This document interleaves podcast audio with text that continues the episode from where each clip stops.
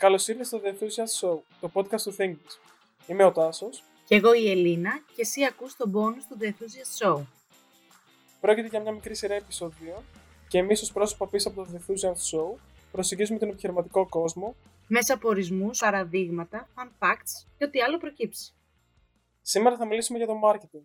Ελίνα, ποιο είναι το πρώτο πράγμα που σου ρωτήσει στο μυαλό όταν ακούς αυτή τη λέξη? Νομίζω ότι στο περισσότερο κόσμο το πρώτο πράγμα που του έρχεται στο μυαλό λόγω και των social media είναι οι διαφημίσεις που πετάνε, τα Facebook, το Instagram.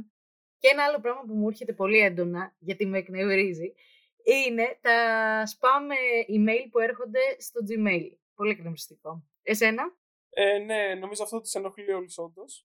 Και εμένα το πρώτο πράγμα που μου έρχεται στο μυαλό νομίζω είναι οι διαφημίσεις και διάφορα σλόγγαν από αυτές που προσπαθούν να μείνουν στο μυαλό του καταναλωτή για να αγοράσει κάποιο προϊόν. Σε πολλούς νομίζω επίσης έρχεται στο μυαλό του να ακούν τη λέξη marketing, τον υπερκαταναλωτισμό θα έλεγα, ή η προσπάθεια να δημιουργηθούν ψεύτικες ανάγκες.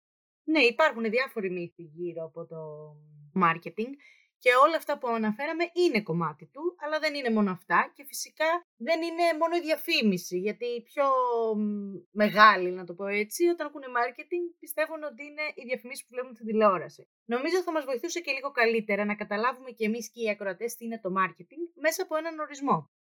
Ε, ναι, με βάση έναν πολύ γνωστό ακαδημαϊκό στον χώρο του marketing, τον Phil Kotler, αναφέρεται ότι το marketing βρίσκεται παντού και ότι όλοι μας, χωρίς να το ξέρουμε, εμπλεκόμαστε στις δραστηριότητες του marketing. Άρα θα καταλήγαμε ότι το marketing επηρεάζει καθημερινά τη ζωή μας και ότι βρίσκεται σε οτιδήποτε κάνουμε, από τα ρούχα που φοράμε, στις τοποθεσίες του δικτύου που επισκεπτόμαστε, ακόμα και στις διαφημίσεις που βλέπουμε. Άρα καταλαβαίνουμε ότι είναι ένα καθημερινό κομμάτι της ζωής μας το marketing και εργόμαστε συνεχώς αντιμέτωποι με αυτό χωρίς να το συνειδητοποιήσουμε και μάλιστα νομίζω ότι αυτό είναι το κλειδί της υπόθεσης και γι' αυτό και είναι και ένα βασικό εργαλείο των επιχειρήσεων. Να κάνεις marketing χωρίς να κάνεις εμφανές ότι κάνεις marketing.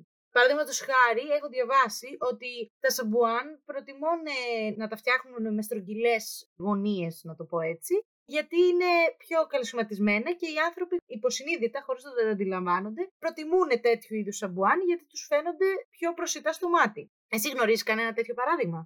Ναι, χαρακτηριστικό παράδειγμα θα μπορούσαμε να πούμε και την εταιρεία FedEx, η οποία στο λόγο της, έτσι όπως εννοούν τα γράμματα, σχηματίζεται ένα βελάκι, το οποίο ουσιαστικά υπονοεί και την δραστηριότητα της επιχείρησης, που είναι μεταφορική. Άρα βλέπουμε άλλο ένα υποσυνείδητο μήνυμα, το οποίο είναι στο πλαίσιο μιας στρατηγικής marketing. Ναι, δηλαδή να φαίνεται στο όνομα και η ιδιότητα της επιχείρησης. Ένα άλλο παράδειγμα το οποίο είδα στα social media τώρα πρόσφατα είναι ότι η γνωστή εταιρεία πίτσας, η Dominos, φτιάχνει διάφορες λακκούβες στο δρόμο, περνάει με τσιμέντο και από πάνω βάζει και το λόγο της, ώστε να συνδεθεί το λόγο της με τη βοήθεια σε διάφορες συνθήκες ανάγκης. Και αυτό μια στρατηγική marketing είναι, γιατί συνδέει στην εταιρεία με κάτι καλό το οποίο κάνει για τους κατοίκους μιας περιοχής. Ναι, πολύ ενδιαφέρον και ταυτόχρονα προσφέρει και στην κοινωνία, θα λέγαμε, στην πράξη. Επίσης, κάτι που είναι πολύ αξιοπρόσεκτο είναι το παράδειγμα της Red Bull, η οποία γέμιζε με κάδους άδεια ντενεκεδάκια των προϊόντων της, προκειμένου οι καταναλωτές να τα βλέπουν εκεί πέρα και να έρχεται στο μυαλό τους ότι χρησιμοποιούνται σε πολύ μεγάλη κλίμακα για να αγοράζουν το συγκεκριμένο προϊόν. Ναι, είναι τρομερό πόσο υποσυνείδητα μπορεί να σε επηρεάσουν οι διάφορες στρατηγικές marketing τις οποίες κάνουν οι εταιρείες και δεν το αντιλαμβάνεσαι καν. Βέβαια μπορεί να βγει και κάτι καλό μέσα από όλο αυτό, όπως παραδείγματος χάρη ότι κλείνουν λακκούβες. Θα συμφωνήσω. Ας πούμε όμως κάτι πιο συγκεκριμένο, μιας και εσύ σπουδάζεις και σε αυτό το αντικείμενο, καθώς είσαι φοιτητής της ΑΣΟΕ. Θα ήθελες να μου εξηγήσεις λίγο καλύτερα για να καταλάβουν και οι ακροατές μας τι σημαίνει η στρατηγική του marketing, τι σημαίνει κάνω marketing. Ε, ναι. Θα λέγαμε αρχικά ότι τα πιο βασικά στοιχεία μιας στρατηγικής marketing για ένα προϊόν είναι να γνωρίζεις πολύ καλά τον πελάτη σου και, και τα χαρακτηριστικά του και το πώς θα τον προσεγγίσεις, ανάλογα π.χ. με το σε ποια ηλικιακή ομάδα ανήκει, το εισόδημά του, το φύλο του και άλλα χαρακτηριστικά. Και φυσικά να γνωρίζεις και τους ανταγωνιστές σου, που είναι πολύ σημαντικό. Ε, από εκεί και πέρα έρχεται το επόμενο στάδιο, που θα πρέπει να σκεφτείς το πώς θα διαφοροποιηθείς σε αυτή την αγορά. Και σε αυτή την κατεύθυνση, κλειδί είναι να καθορίσεις τέσσερα πράγματα στο στρατηγικό σου σχεδιασμό, τα οποία είναι γνωστά και στη βιβλιογραφία ως τέσσερα P's, τα οποία είναι τα Product, Place, Price και Promotion. Αυτά τα τέσσερα θα πρέπει πάντα να είναι σε συνέπεια μεταξύ τους και θα πρέπει να συνυπολογίζουν και τα διάφορα χαρακτηριστικά του συγκεκριμένου κλάδου που στοχεύει η επιχείρηση. Ναι, δηλαδή αν κατάλαβα καλά, πρέπει να κοιτάς το πού θα τοποθετήσεις αυτό το προϊόν, ανάλογα με το ποιος είναι ο πελάτης σου, αν θα το βάλεις παραδείγματος χάρη στο σούπερ μάρκετ, λέω τώρα μια ιδέα. Το τι τιμή θα έχεις, ώστε να είσαι ανταγωνιστικός, γιατί πάντα υπάρχουν ανταγωνιστές στο χώρο μιας επιχείρησης. Και ποιο είναι το προϊόν σου, ποια είναι τα χαρακτηριστικά του, τι το κάνει ιδιαίτερο και φυσικά πώς θα το προωθήσεις. Γιατί, όπως φαντάζομαι, είπες και ότι έχει σημασία η ηλικία κτλ. Αν θες να προσεγγίσεις άτομα μικρότερης ηλικίας, θα προτιμήσεις να το προωθήσεις και μέσω των social media. Ενώ σε μια μεγαλύτερη ηλικία, ίσως θα ήταν καλύτερη η διαφήμιση. Συμφωνείς? Στην τηλεόραση εννοώ. Ναι, ναι, είναι πολύ σημαντικό κάθε φορά να λαμβάνουμε υπόψη το που απευθυνόμαστε και να προσπαθούμε να διαφοροποιούμε αυτά τα τέσσερα εργαλεία ώστε να πετύχουμε το καλύτερο δυνατό αποτέλεσμα. Για παράδειγμα, όσον αφορά την τιμή, μπορούμε είτε να στοχεύουμε σε κάποια πολύ χαμηλή, αν θέλουμε να είμαστε ανταγωνιστικοί, ή αν νιώθουμε ότι η αξία που προσφέρουμε είναι πολύ ξεχωριστή, μπορούμε να βάζουμε μια μεγαλύτερη τιμή σχετικά με τον υπόλοιπο ανταγωνισμό. Mm-hmm. Μάλιστα. Σίγουρα υπάρχουν και πάρα πολλά είδη marketing, τα οποία άμα τα αναφέρουμε αυτή τη στιγμή θα μας πάρει μία ώρα, πιστεύω. Εσένα ποιος έχει κάνει εντύπωση? Ναι, με βάση τη μελέτη που έκανα και για να παρουσιάσουμε αυτό το θέμα και ως χημικός μου έκανε τρομερή εντύπωση το neuromarketing, το οποίο εξετάζει με ποιο τρόπο τα μηνύματα του marketing και διάφορα διαφημιστικά σπότ εταιριών επιδρούν στους νευρώνες του εγκεφάλου και ποιες αντιδράσεις προκαλούν στους καταναλωτές. Δηλαδή, συνδυάζει την επιστήμη με το marketing. Σκοπός είναι η εξέβριση του τρόπου που σκέφτονται οι άνθρωποι όταν αγοράζουν ένα προϊόν. Και μιλάμε ότι ξεκινάει από ποια είναι η διάθεση του καταναλωτή πριν καν απλώσει το χέρι του στο ράφι, τι έχει σκεφτεί, τι αισθήματα του δημιουργεί και τι ακριβώς δηλαδή υπάρχει στο μυαλό του και τι σκέφτεται όταν πάει να διαλέξει, ας πούμε, μεταξύ δύο προϊόντων και επιλέγει το ένα από αυτά. Είναι τρομερό. Ναι, ακούγεται πολύ ενδιαφέρον και νομίζω, τρόπο που το ανέλυσες, ότι το neuromarketing στοχεύει να φτάσει, τα λέγαμε, πιο βαθιά στο γιατί των καταναλωτών και να καταλάβει γιατί αρέσει το συγκεκριμένο χρώμα ή ποια συναισθήματα ξυπνάνε. Και ένα παράδειγμα το οποίο διάβασα και πιστοποιεί αυτό που λέμε τόση ώρα είναι η πρώτη γνωστική έρευνα neuromarketing που διεξήχθηκε από την Coca-Cola και την Pepsi το δύο χιλιάδες τρία. Στο πείραμα που συμμετείχαν εξήντα επτά άτομα με έναν εσαρωτή που επεξεργαζόταν τα μηνύματα που στέλνει ο εγκέφαλος και το πείραμα έγινε γνωστός ως Pepsi Challenge και στη συνέχεια ακολούθησε το Coca-Cola Challenge. Είχε σκοπό να εντοπίσει ποια σημεία του εγκεφάλου ενεργοποιούνται όταν ο εθελοντής αναγνωρίζει τη μάρκα του αναψυχτικού που καταναλώνει και όταν δεν γνωρίζει τη μάρκα που καταναλώνει. Τι πιστεύεις ότι έγινε? Νομίζω ότι στις περιπτώσεις που ξέραν τη μάρκα του αναψυχτικού που καταναλώνουν, στους περισσότερους θα άρεσε η Coca-Cola, γιατί νομίζω είναι το αναψυχτικό που είναι το πιο δημοφιλές και καταναλώνεται περισσότερο. Στην περίπτωση όμως που δεν γνώριζαν, πιστεύω ότι δεν θα υπήρχαν αυτές, ας το πούμε, προκαταλήψεις και ίσως υπήρχαν και περισσότερα άτομα σε σχέση με την προηγούμενη περίπτωση που θα τους άρεσε πιο πολύ το αναψυχτικό τους Pepsi. Έχεις πέσει μέσα, μάλλον την έχεις διαβάσει αυτή τη μελέτη. Όχι, όχι, τώρα το σκέφτηκα. Το άτομο είχε κλειστά τα μάτια έτσι, και προσπαθούσε να πιει τα δύο αναψυχτικά. Σύμφωνα λοιπόν με την έρευνα, πάνω από πενήντα τοις εκατό, όπως είπες, επέλεξαν την Pepsi, η οποία είχε εντονότερη γεύση και ε, όταν τα μάτια τους ήταν κλειστά και δεν γνώριζαν ποιο από τα δύο αναψυχτικά καταναλώνουν, καθώς ενεργοποιούταν το μέρος του εγκεφάλου το οποίο είναι υπεύθυνο για τα συναισθήματα και τη μνήμη και ενεργοποιούσε το σύστημα της ανταμοιβής. Όταν όμως αποκαλύφθηκε στους εθελοντές ποιο αναψυχτικό κατανάλωναν, άλλαξαν γνώμη εβδομήντα πέντε τοις εκατό και επέλεξαν την Coca-Cola ως το γευστικότερο αναψυχτικό. Αυτό έχει να κάνει με το ότι η Coca-Cola είναι συνδεδεμένη με διάφορες εμπειρίες που έχουμε, κάποιες γνωστικές ικανότητες, ότι είναι πιο προσιτή και πιο γνωστή, τη νιώθουμε οικία, οπότε την επέλεξαν ως το γευστικότερο αναψυχτικό, δείχνοντας πως η συνειδητή μνήμη αφορά συγκεκριμένα γεγονότα, στα οποία ο άνθρωπος δίνει μεγαλύτερη βαρύτητα. Ναι, νομίζω είναι και το πολύ ενδιαφέρον σε αυτή την έρευνα ότι το να γνωρίζουμε ποιο brand καταναλώνουμε αλλάζει εντελώς την απόφασή μας, αντί το κριτήριό μας και το μοναδικό νομίζω να είναι η γεύση του αναψυχτικού. Άλλο ένα παράδειγμα που συνδέεται με το neuromarketing και είναι πολύ ενδιαφέρον είναι το φαινόμενο της αγκυροβόλησης. Αντίστοιχα σε ένα άλλο πείραμα που είχε γίνει σε κάποιο σούπερ μάρκετ, είχαν τοποθετηθεί επιγραφές σε προϊόντα έτοιμης σούπας. Τον ένα μήνα έλεγε ότι μπορείς να παίρνεις από το ράφι περιόριστα τεμάχια, ενώ τον άλλο μήνα έλεγε ότι μπορείς να παίρνεις μέχρι δώδεκα τεμάχια. Το αποτέλεσμα που υπήρξε είναι ότι το μήνα που δόθηκε η δυνατότητα στους καταναλωτές να παίρνουν περιόριστα τεμάχια σε σχέση με το μήνα που υπήρχε κάποιο όριο, η κατανάλωση του συγκεκριμένου προϊόντος αυξήθηκε κατά πενήντα τοις εκατό.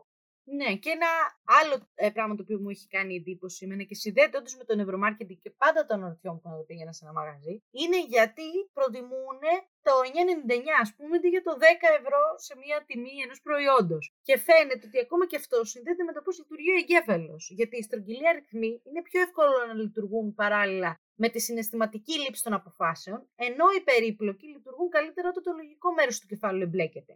Αυτό σημαίνει ότι οι περίπλοκοι αριθμοί κάνουν τον εγκέφαλο να δουλεύει πιο σκληρά και έτσι πείθουν ότι το προϊόν με την πολύπλοκη τιμή είναι και η πιο λογική απόφαση. Δεν είναι παράλογο αυτό.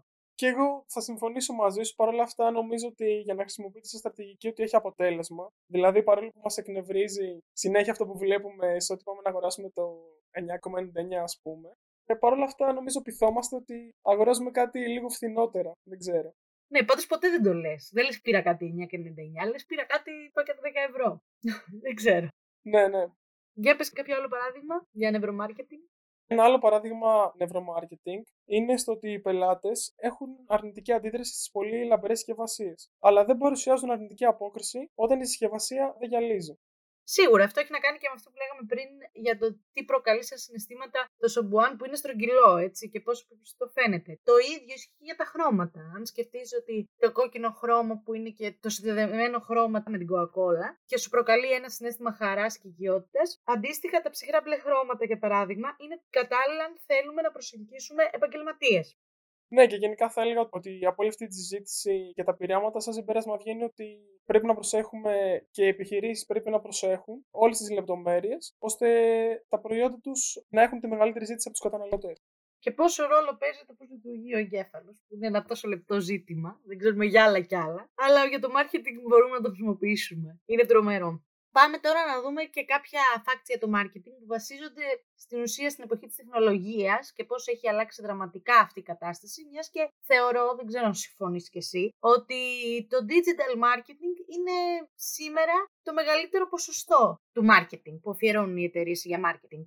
Ναι, νομίζω και εγώ ότι πλέον οι περισσότερες επιχειρήσεις αφιερώνουν τους περισσότερους πόρους εκεί πέρα, καθώς βλέπουμε ότι έχουν αναπτυχθεί πάρα πολύ τα social media και πολλές επιχειρήσεις, γι' αυτό το λόγο ακριβώς, επιλέγουν μεγάλο μέρος στρατηγικής marketing να κατευθύνεται εκεί πέρα.